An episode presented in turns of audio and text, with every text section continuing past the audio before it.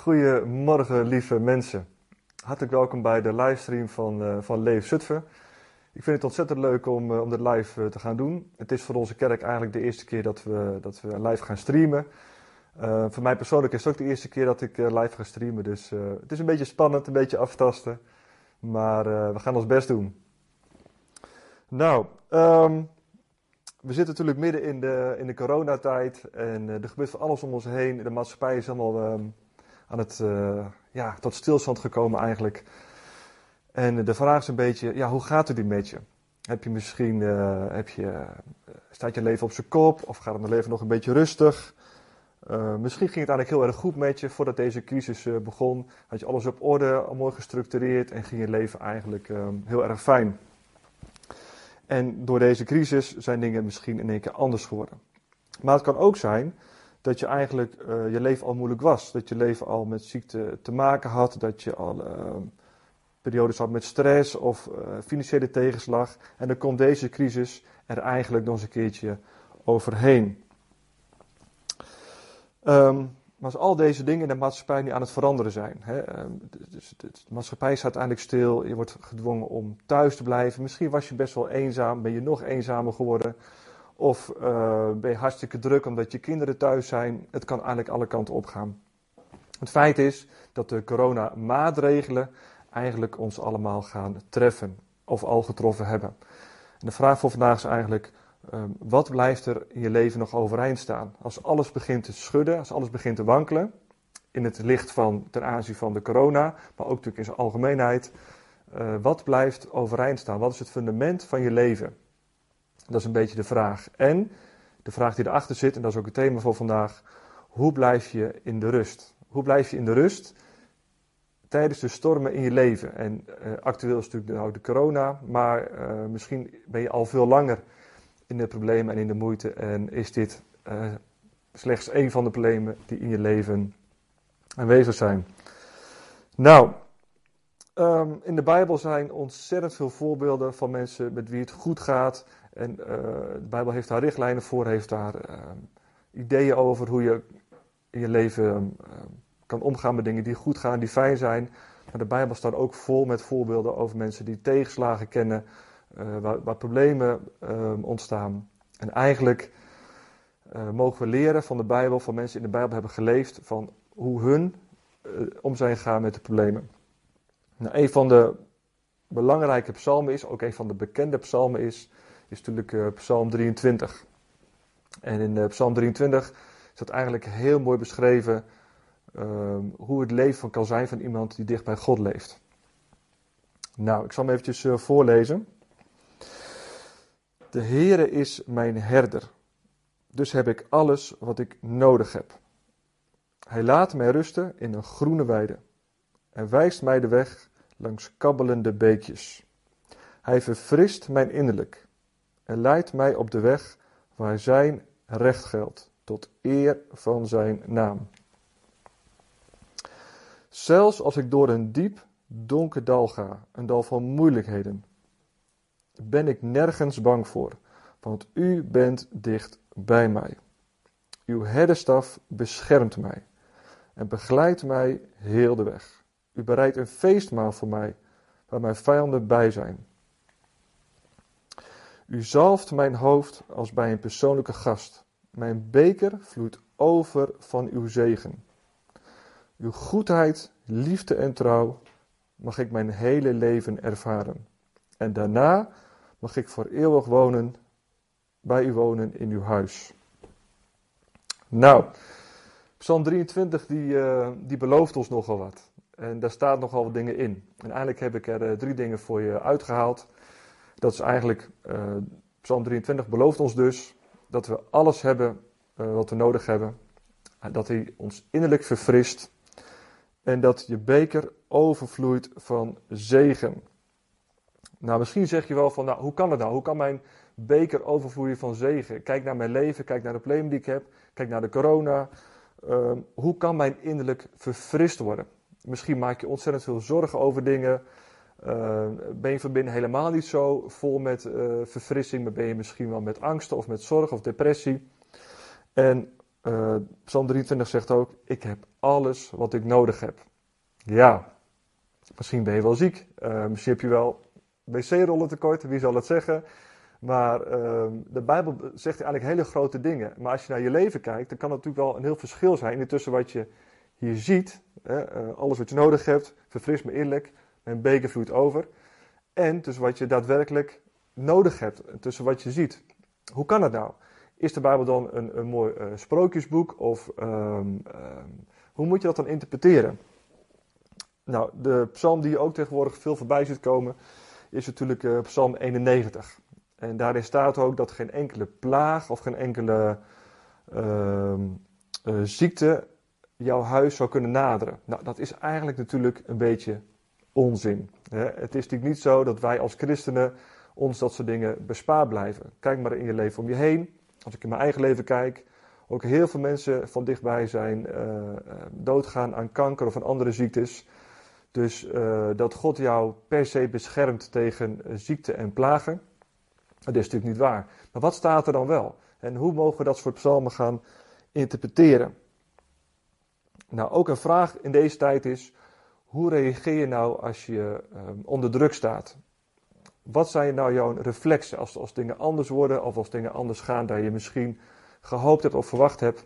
Um, sommige mensen die gaan um, heel veel afleiding zoeken, bijvoorbeeld in, uh, in sporten.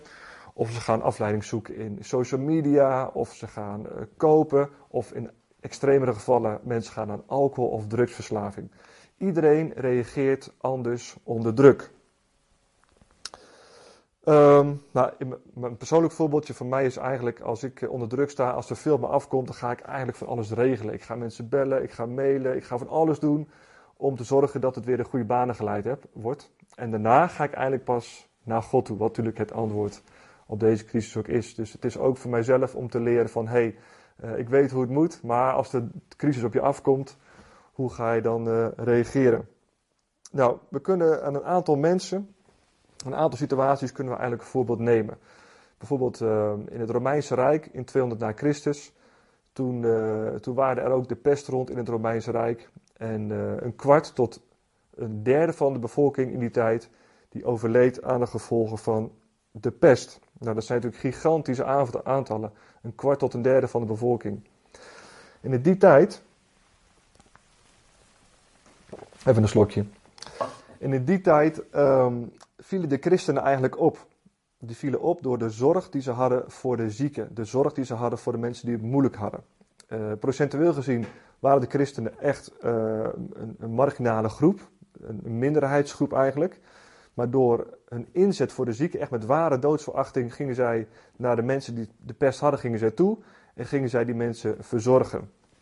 Nou, uit allerlei wetenschappelijk onderzoek is ook gebleken dat als je een zieke goed verzorgt, hè, dan heb ik het nog niet eens over medicijnen, maar gewoon er voor iemand is, voor iemand zijn, eten geven, um, op tijd wassen, um, scheren, dat soort dingetjes, boodschappen doen, dat helpt. Dus de christenen in die tijd hebben eigenlijk hun energie, hun krachten gebundeld in het verzorgen en er zijn voor de zieken. Nou, toen de pest voorbij was, toen nam het christendom ook enorm toe. Ten eerste omdat zij minder slachtoffer waren van de pest, omdat zij elkaar beter verzorgden. En ook doordat eigenlijk de mensen om me heen zagen van, wow, die christenen, die, uh, die hebben iets voor elkaar over. Nou, ik zeg natuurlijk niet dat je nou bij mensen die eh, corona hebben op, bezoek moet gaan of dat je elkaar moet opzoeken. Dat zou uh, onverstandig zijn. Maar het zegt ons wel iets van, uh, we kunnen onze energie en onze krachten inzetten voor die ander. Hè? Dus voor die ander boodschappen doen, even berichtjes sturen van, hey, hoe gaat het met je? Uh, uh, hoe worden christenen, mensen die met Jezus leven, hoe worden die nou herkend of gekenmerkt? Jezus zegt, uh, mijn discipelen, de christenen, worden gekenmerkt door de liefde die ze hebben voor een ander. Dus als je echt je licht wil laten schijnen in deze crisis, als je je aandacht te veel richt op negatieve dingen, is één van de dingen die je kan doen, je energie en je aandacht omzetten naar die ander. En het is natuurlijk fijn voor die ander dat hij uh, zorg en liefde ontvangt. Het is fijn voor jezelf. Het is beter te geven dan te ontvangen. Maar bovenal zullen de mensen om ons heen gaan zien van hé, hey, wat die christen eigenlijk uh, zeggen, ze doen dat ook. En dat alleen al is natuurlijk een getuigenis. Als je alleen maar mooie woorden hebt, maar het niet omzet in daden, zegt de Bijbel eigenlijk, is het een dood geloof. Dat klinkt wel een beetje heftig. Daarmee zegt de Bijbel, het, het kan eigenlijk niet anders dan dat jouw geloof omgezet wordt in daden. En wat is er in deze tijd mooier dan eventjes naar je buurman of naar je buurvrouw gaan. Gewoon heel klein houden van, hey, heb, ik wat, heb je wat nodig? Kan ik iets voor je doen? Uh, op die manier. Nou, dat zijn even wat voorbeelden uit, uh, uit vroege tijd. Er zijn ook een aantal uh, bijbelse inspirerende voorbeelden waarin we um, ja, inspiratie kunnen halen uit wat we kunnen doen als, als je onder druk komt te staan, of wat mensen hebben gedaan die onder druk stonden in het Oude Testament in dit geval. We gaan even kijken naar het verhaal van uh, David. David en, uh, en Saul. Koning Saul was, uh, was natuurlijk gezalfd tot eerste koning van, van Israël. Maar koning Saul leefde niet in overeenstemming met Gods wil. Dus God had gezegd: Saul, er komt een nieuwe koning. Het koningschap zal van jou afgescheurd gaan worden. Nou, en er was ook geprofiteerd dat David, de David die met Goliath had gevochten, dat die het koningschap zou gaan overnemen. Nou, uh, Saul die zag dat niet zitten en die probeerde eigenlijk uh, David te doden. Saul had een, een, leger bij elkaar geroepen en uh, uh, dat leger heeft diverse keren geprobeerd om David in het nauw te brengen en om David te doden. Want, David, of, want Saul die wilde zijn koningschap natuurlijk niet delen, die wilde zelf koning blijven en het koningschap niet aan David overlaten. Nou, op een gegeven moment toen uh, had David had de kans om uh, Saul te doden. En midden in de nacht toen lag Saul te slapen met zijn manschap om hem heen. Maar die manschappen zaten niet goed, goed op te letten. En, David en zijn mannen kwamen zo dicht bij Saul dat ze zelfs de persoonlijke wapenuitrusting van koning Saul konden stelen. En zijn persoonlijke waterkruik, een, een speer, speciale koninklijke speer, uh, die hadden ze meegenomen die naast het hoofd van Saul stonden. Nou, de volgende dag heeft, uh, uh, ging David naar een ene bergtop toe en Saul stond op de andere bergtop. En toen riep David naar Saul van koning Saul, Waarom vervolg je mij? Waarom wil je mij doden? Uh, ik heb niks kwaads in de zin. Ik, ik wil je niet uh, uh, kwaad berokkenen. Um, waarom doet hij altijd kwaad over mij? En ik heb vannacht de kans gehad om u te doden. Ik heb, ik heb de kans gehad om buiten te komen. Hier als bewijs heb ik uw speer en uw waterkruik. Ik heb u in leven gelaten. Wilt u alstublieft ook zo goed zijn voor mij en mij in leven laten? Nou, koning Saul die krijgt daar spijt van wat hij gedaan heeft. En die zegt, David, mijn zoon, zegt hij, noemt hem zijn zoon. Ik, uh, ik heb spijt van wat ik gedaan heb. Ik zal jou niet langer gaan vervolgen. Ik zal je in leven laten. Dus Saul die trekt eigenlijk zich terug met zijn manschappen. Maar uh, David denkt van ja, dat heeft Saul eerder gezegd. En um, uh, ik vertrouw koning Saul niet. Dus David trok eigenlijk met zijn 600 strijders, zijn 600 mannen trok hij naar de aardsvijand van de Israël. En dat zijn natuurlijk de Filistijnen. En um, in het uh, land van de Filistijnen komt hij aan bij, uh, bij koning uh, Azag. Een van de koningen van de Filistijnen. Het, het Filistijnse volk bestond eigenlijk uit meerdere koningen. Hij maakt contact met koning Azag en zegt: Koning Azag, mag ik alstublieft in uw land komen wonen? Nou, koning Azag die zag dat wel zitten. En die wijst David eigenlijk een gebied aan. En dat, dat is het gebied Ziklag. Dus David krijgt eigenlijk met zijn mannen uh, een stad om te wonen. De stad Ziklag in het Filistijnse gebied. Nou, ondertussen, uh, anderhalf jaar later ongeveer, uh, staan de Filistijnen en de Israëlieten onder uh, aanvoering van koning Saul tegenover elkaar. De twee legers staan tegenover elkaar. En koning Asag van de Filistijnen moet zich met zijn leger melden bij de andere commandanten en de andere koningen van eh, de Filistijnen. En hij zegt tegen David: David, jij hebt een, een groot leger en ik wil ook dat jij met jouw leger meegaat in de strijd tegen eigenlijk jouw eigen broeders. Nou, dat is natuurlijk nogal een operatie. Je gaat niet zomaar ten strijde trekken. Je moet eh, afscheid nemen van je, van je familie, van, van, je, van je huis. Je laat je vrouw en kinderen onbeschermd achter. En wie weet uh, zullen ze aangevallen worden, dat weet je niet. Dus ten strijde trekken is toch al een ding. Nou, David die trok ten strijde met zijn, met zijn leger. En die trekt samen met koning Azag naar de andere commandanten, naar de andere koningen van de Filistijnen. Nou, uh, die Filistijnse koningen die schrikken zich natuurlijk helemaal kapot als zij David aanzien komen. Want zij weten heel goed wie die David is. David is natuurlijk degene die hun held uh, Goliath heeft verslagen. En die uh, vele tienduizenden slachtoffers heeft gemaakt onder de Filistijnse bevolking en onder de Filistijnse koningen. Dus die zijn helemaal niet blij dat David uh, mee gaat doen aan de strijd. En die koningen zeggen eigenlijk van, uh, tegen koning Azag van, ja, wat, uh, wat flik je me nou? Kom je hier met je leger en neem je een Hebreeër mee? Een, een, een, een vijand van ons eigenlijk. En wij gaan nu vandaag strijden tegen Saul en zijn leger, wat eigenlijk dus gewoon broeders zijn. Uh, dus die officieren, die Filistijnse officieren worden boos. En die zeggen tegen Azag, jij moet echt die David wegsturen. Die koning David kan niet met ons meevechten. Nou, koning Azag gaat naar, naar David toe. En die zegt van, uh, David, ik weet, je bent een beste man, ik vertrouw je. Maar de andere koningen willen echt niet dat je met ze mee gaat vechten. Die vertrouwen jou niet. Nou, um, David zegt ook van, nou waarom? Wat heb ik u ooit misdaan? En de koning Asa zegt, ik weet het, je was als een engel voor mij. Maar de koningen willen niet dat je mee gaat vechten. Dus David trekt met zijn mannen, die dus klaar waren voor de strijd. Alle spullen mee meegenomen hadden dagenlang gereisd, afscheid genomen van hun familie.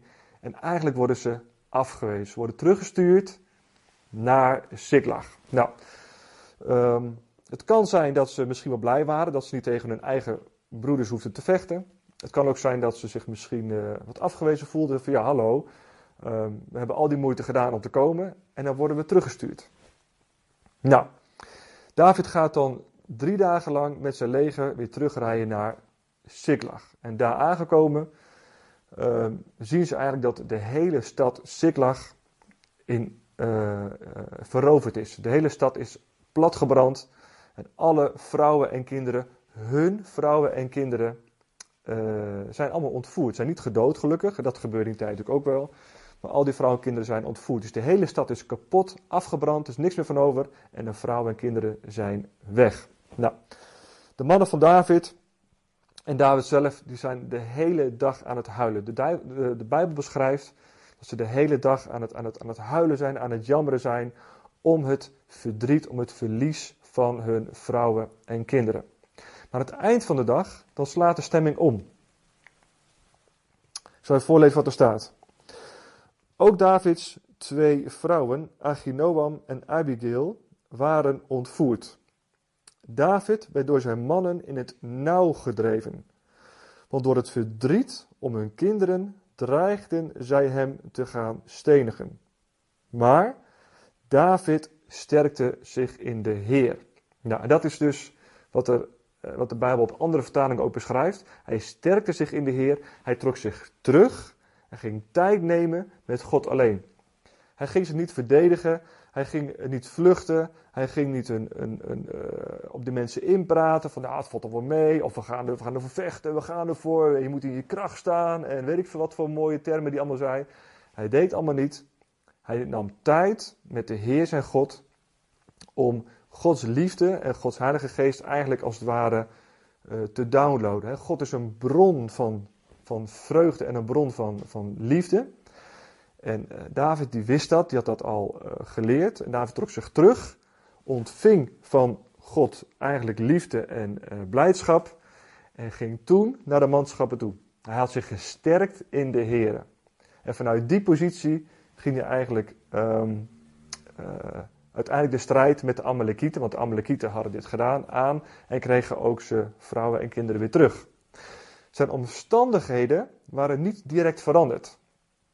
Toen, toen, David met uh, God uh, tijd samen had, was het niet zo dat in één keer uh, zijn vrouwen en kinderen er weer terug waren. Of dat de stad niet meer verbrand waren. Zijn omstandigheden veranderden niet. Maar David, Davids hart werd eigenlijk gesterkt door Gods liefde en Gods aanwezigheid.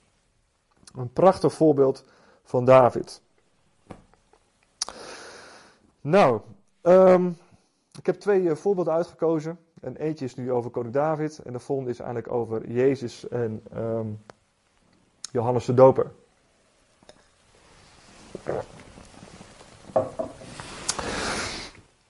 Johannes de Doper is eigenlijk een, ehm, een, eh, een, een, een, profeet in het Nieuwe Testament. En we gaan nu van hem leren en van Jezus leren hoe Jezus omging met, uh, met moeilijke tijden in zijn leven. Johannes de Doper was vooruitgestuurd voor Jezus uit om te profiteren wie Jezus was. Om te profiteren, om bekend te maken um, uh, dat de, Jezus zou gaan komen. Nou, Johannes had dat, had dat gedaan een aantal jaren. Op een gegeven moment heeft hij Jezus ook ontmoet. Hij heeft Jezus ook zelfs nog gedoopt in de Jordaan. En Johannes die, die verwachtte eigenlijk dat nu Jezus zou komen, dat het koninkrijk van God heel dichtbij was. Maar veel mensen in die tijd, die dachten dat het koninkrijk van God betekende dat uh, Jezus met een groot leger zou komen, met, met, met machtige engelen, en dat ze de heerschappij van de Romeinen eigenlijk zouden neerslaan. Dus dat is eigenlijk waar ze op, op zaten te wachten. Dat is wat de mensen toen dachten dat het koninkrijk van God zou betekenen.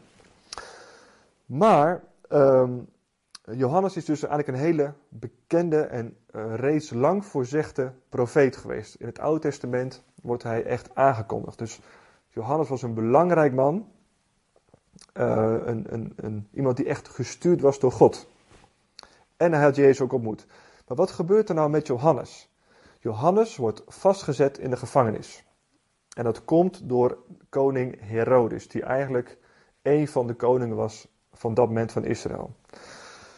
Um, Herodes leefde samen met de vrouw van zijn broer.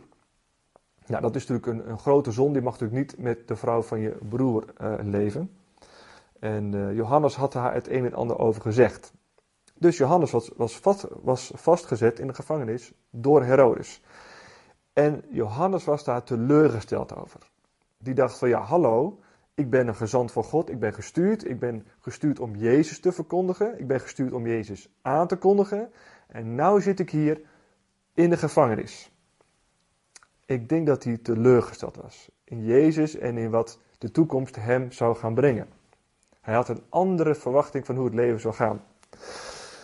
Wat gebeurt er? Johannes stuurt eigenlijk um, twee dienaren naar Jezus toe. En hij laat die dienaren vragen van, um, Jezus, bent u nou echt degene die we verwachten?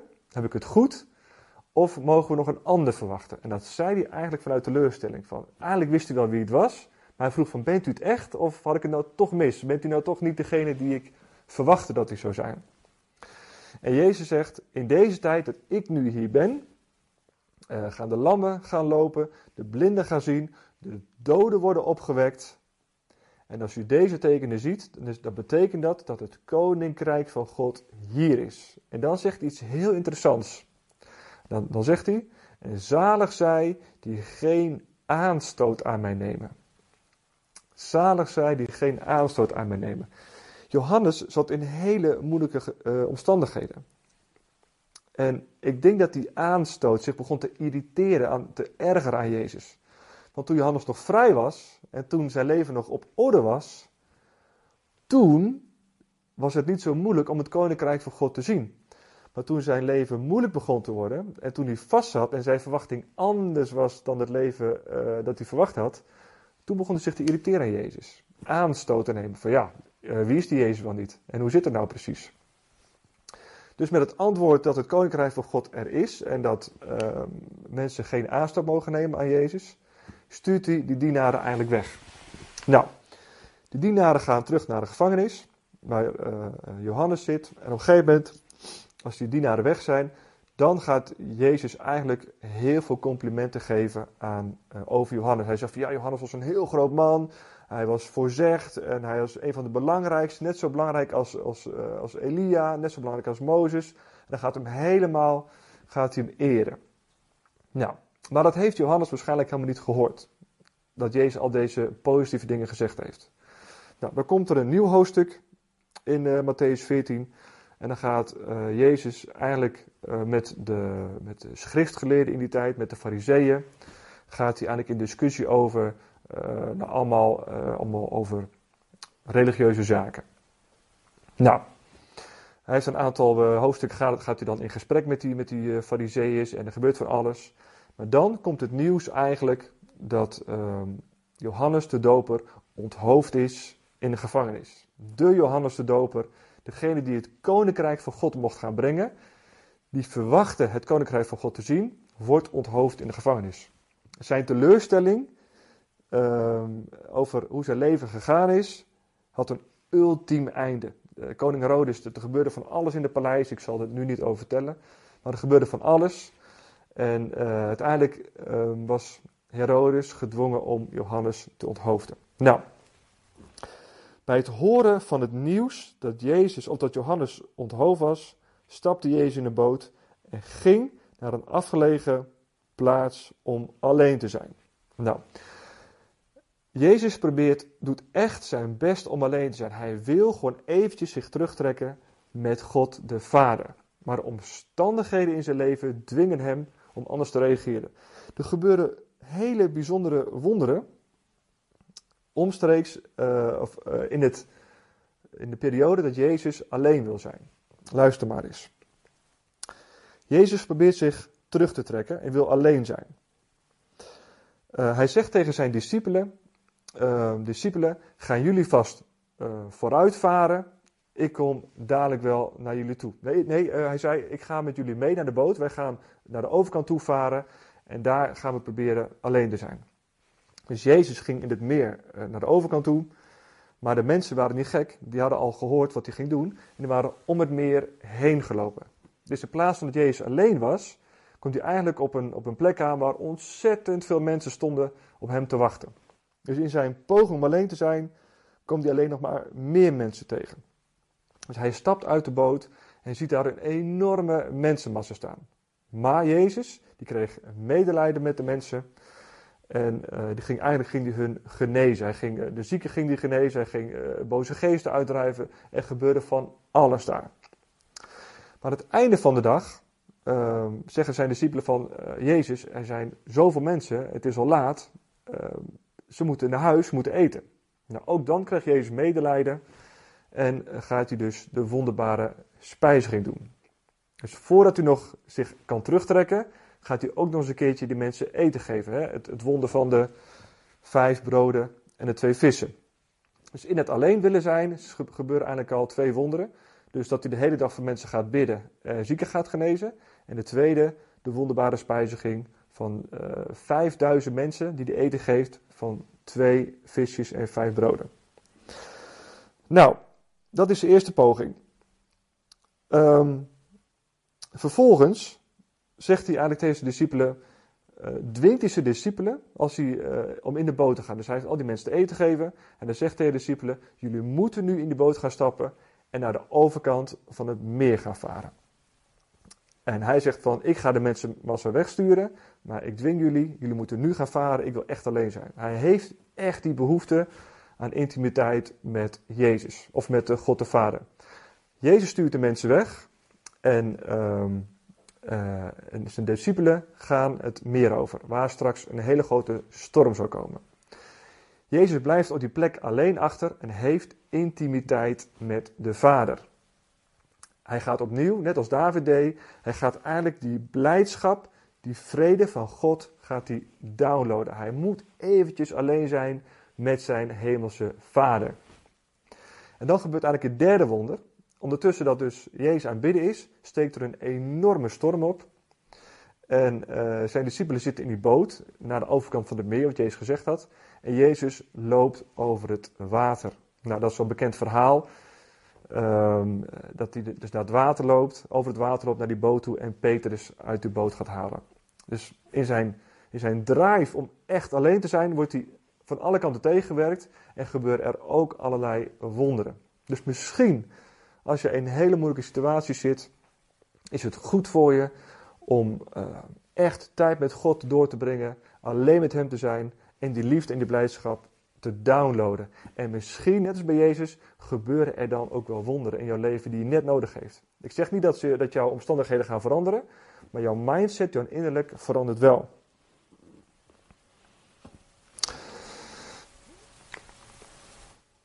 Jezus belooft ons ook van alles.